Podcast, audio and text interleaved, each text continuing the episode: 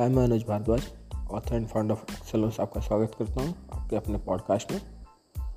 और अब जो है, वक्त है क्लैरिटी ब्रेक का।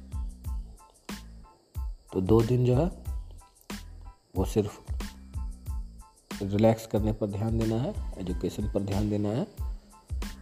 इसके बाद जो है मंडे वन आवर मीटिंग होगी, जिसमें हम ये तय करेंगे कि आगे हमें क्या करना है और अभी तक जो तय किया था वो हुआ कि नहीं हुआ। नहीं हुआ तो उसको होने के लिए क्या करना पड़ेगा? तो क्लैरिटी ब्रेक जो है, ये बहुत ज़रूरी है। हमेशा मैं रिकमेंड करता हूँ कि हफ़्ते में दो दिन सैटरडे संडे क्लैरिटी ब्रेक लीजिए। इसके आप, आपकी जो प्रोडक्टिविटी है, वो बढ़ेगी।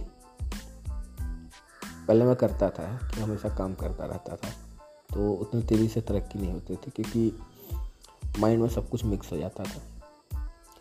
तो दो दिन क्लैरिटी ब्रेक रखने पर माइंड जो है क्लियर हो जाता कि क्या करना है, क्या नहीं करना है।